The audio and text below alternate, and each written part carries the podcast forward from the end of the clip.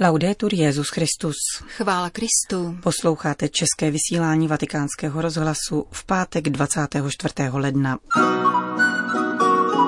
Vyvarujme se červotočivé závisti, která je bublinou bez konzistence, kázal dnes papež František. Život se stává příběhem, píše svatý otec v poselství ke Světovému dni sdělovacích prostředků. Petrův nástupce uznal mučednictví dalších obětí guatemalské diktatury. Pořadem provázejí Jana Gruberová a Johana Bronková. Zprávy vatikánského rozhlasu. Vatikán. Před červotočivou závistí a vnitřním potlacháváním varoval papež František v dnešní homílii při raním v kapli domu svaté Marty. Starozákonní čtení z první knihy Samuelovi popisuje, jak vyprchává Saulova žárlivost na Davida. Nevraživost krále vůči Davidovi se zrodila v okamžiku, kdy mladé dívky oslavovaly vítězství zpěvem, že Saul zabil tisíc nepřátel, za to David deset tisíc. Právě takto se rozmáhá neklid žárlivosti, který jako červotoč hryže v lidském nitru. Saul potom schromažďuje vojsko, aby Davida zabil. Žárlivosti jsou zločinné, komentoval papež František, vždycky usilují o zabití.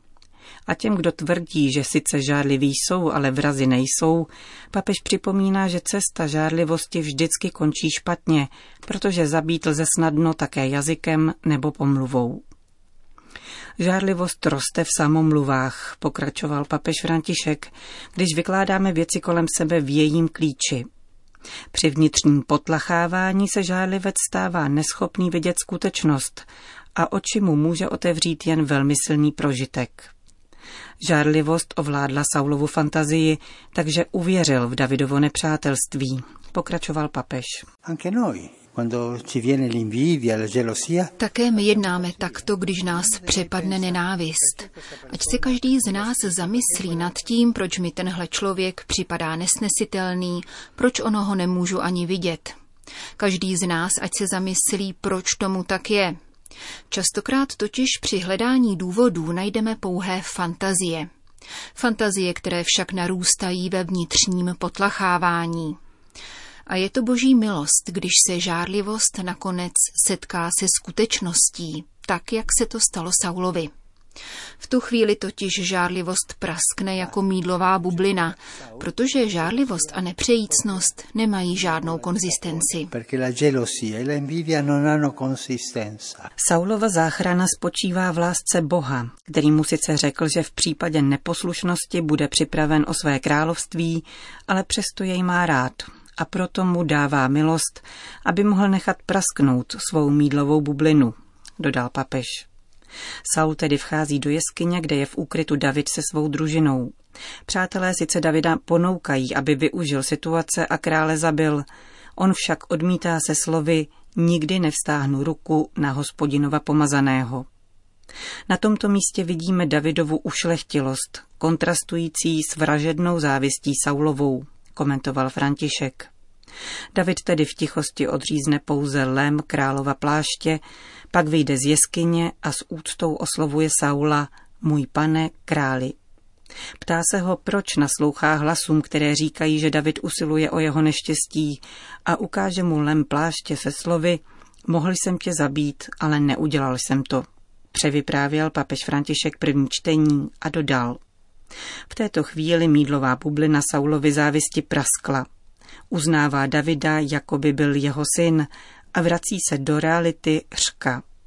Jsi spravedlivější než já, neboť ty jsi mi prokázal dobro a já jsem ti způsobil zlo. Když se mídlová bublina žárlivosti setkává se skutečností, je to okamžik milosti. Chraňme své srdce před nemocí žárlivosti, živené vnitřním potlacháváním, v němž narůstají mídlové bubliny, které činí mnoho zla, ač nemají žádnou konzistenci, vybízel František. Stiamo attenti, perché questo è un verme che entra nel cuore di tutti noi. Dávejme si pozor, protože tento červotoč vstupuje do srdce nás všech, opakuji, nás všech, a vede nás k negativnímu posuzování druhých. V jádru totiž spočívá konkurenční postoj. Ten člověk má to, co nemám já. A tak to začíná soupeření, které vede k odepisování lidí, vede k válkám, ať už jde o domácí válku, sousedskou válku, anebo válku na pracovišti. Na samém počátku však leží zárodek války, kterým je nepřejícnost a závist. Dávejme si pozor, když k někomu pocitujeme antipatii a ptáme se, proč tomu tak je, uzavíral papež František. Nedovolujme, aby naše samomluvy vedly ke špatnému smýšlení o druhém, protože takto se pěstují mídlové bubliny.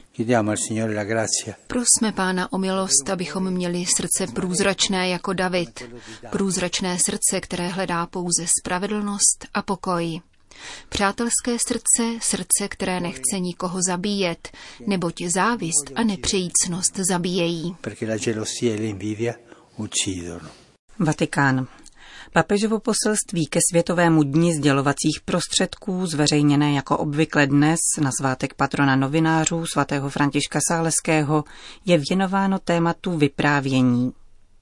Abychom totiž nezbloudili, píše svatý otec, potřebujeme dýchat pravdu příběhů, které vzdělávají, nikoli deptají.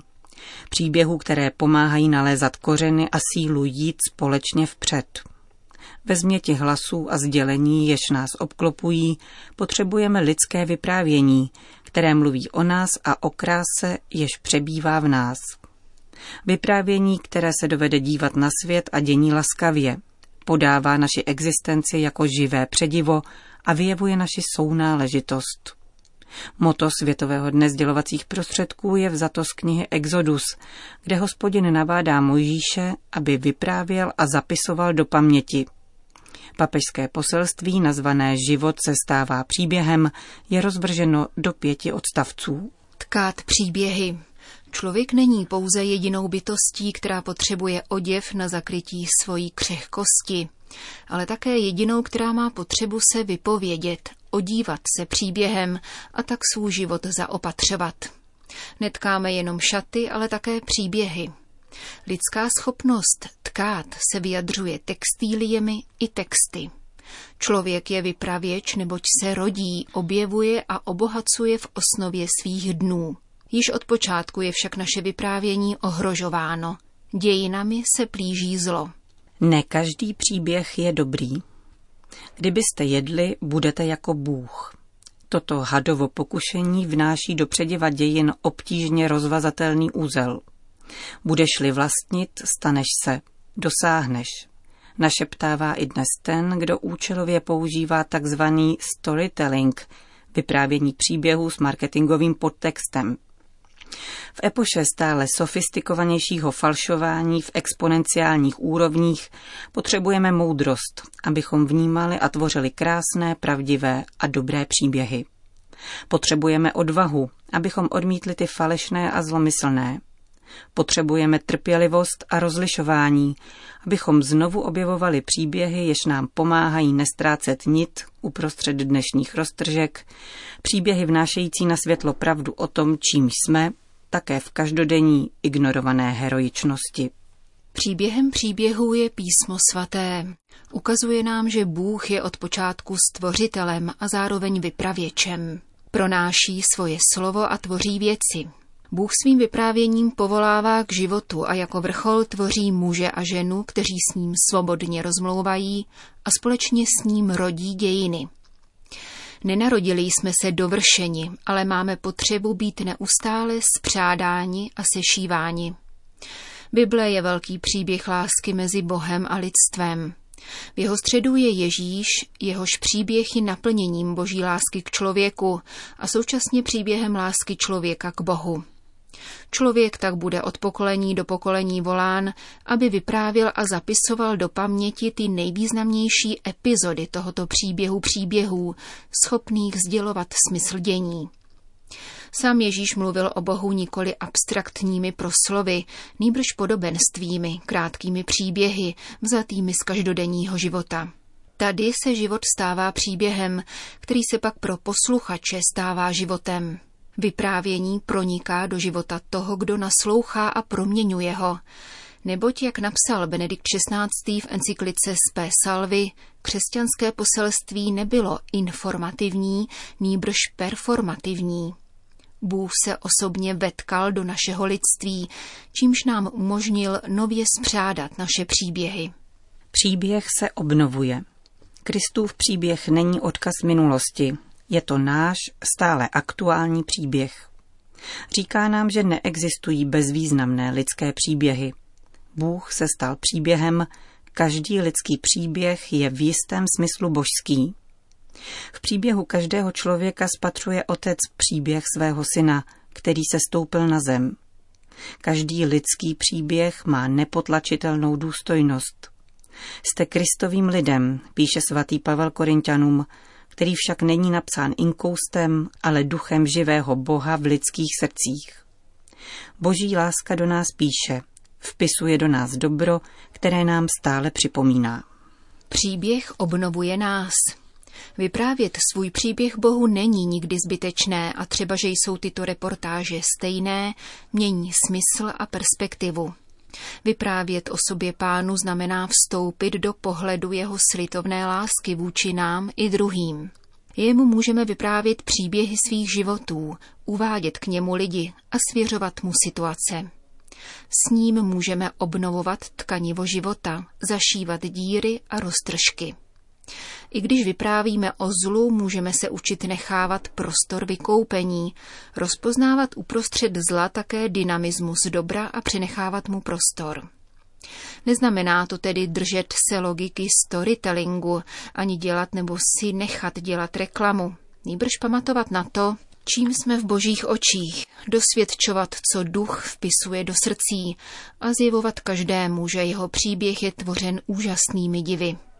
Abychom si tak mohli počínat, svěřme se ženě, která ve svém lůně utkala bohu lidství a spřádala všechno, co se jí stalo. Pana Maria totiž všechno uchovávala v srdci a rozvažovala o tom. Prosme o pomoc tu, která uměla rozvazovat úzly života mírnou silou lásky, píše papež František v závěru svého poselství ke Světovému dni sdělovacích prostředků, který letos připadá na 24. května. Vatikán. Nejméně 150 tisíc mrtvých, 50 tisíc dezaparecidos, milion běženců a čtyřistovky zničených vesnic si vyžádala 630-letá vojenská diktatura v Guatemala v letech 1960 až 1996. Mezi oběťmi bylo také 20 kněží a stovky laických katechetů. Papež František při čtvrteční audienci pro prefekta Kongregace pro svatořečení uznal mučednictví deseti z nich, kteří byli v letech 1980 až 81 zavražděni z nenávisti k víře. Jsou to otec Jose Maria Gran Cicera a dva druzy kněží z misionářského institutu nejsvětějšího srdce Ježíšova společně s dalšími sedmi guatemalskými lajiky. Vatikánská kongregace pro svatořečení nadále mapuje rovněž pro následování církve ve Španělsku ve 30. letech minulého století. Římský biskup proto mohl potvrdit mučednickou smrt tří kapucínů, Benedikta ze Santa Coloma de Gramenet a jeho tří druhů, kteří zemřeli ve stejnojmeném městě barcelonské arcidiecéze z nenávistí k víře mezi 24. červencem a 6. srpnem 1936. Další dekrety vyhlašují heroický stupeň ctností, jehož dosáhlo pět mužů a jedna žena. Jsou to blahoslavený italský biskup Giovanni Tavelli da Tossignano z přelomu 14. a 15. století, katalánský kněz Joaquim Masmitcha de Puig, zakladatel kongregace misionářek Marijina srdce, mexický kněz José Antonio Plancarte y la Bastida, španělský diecézní kněz José Pio Guruchanga Castuariense, francouzský kapucín Marie Antoine de Lavaux a brazilská karmelitka Maria z hory Karmel od nejsvětější trojice.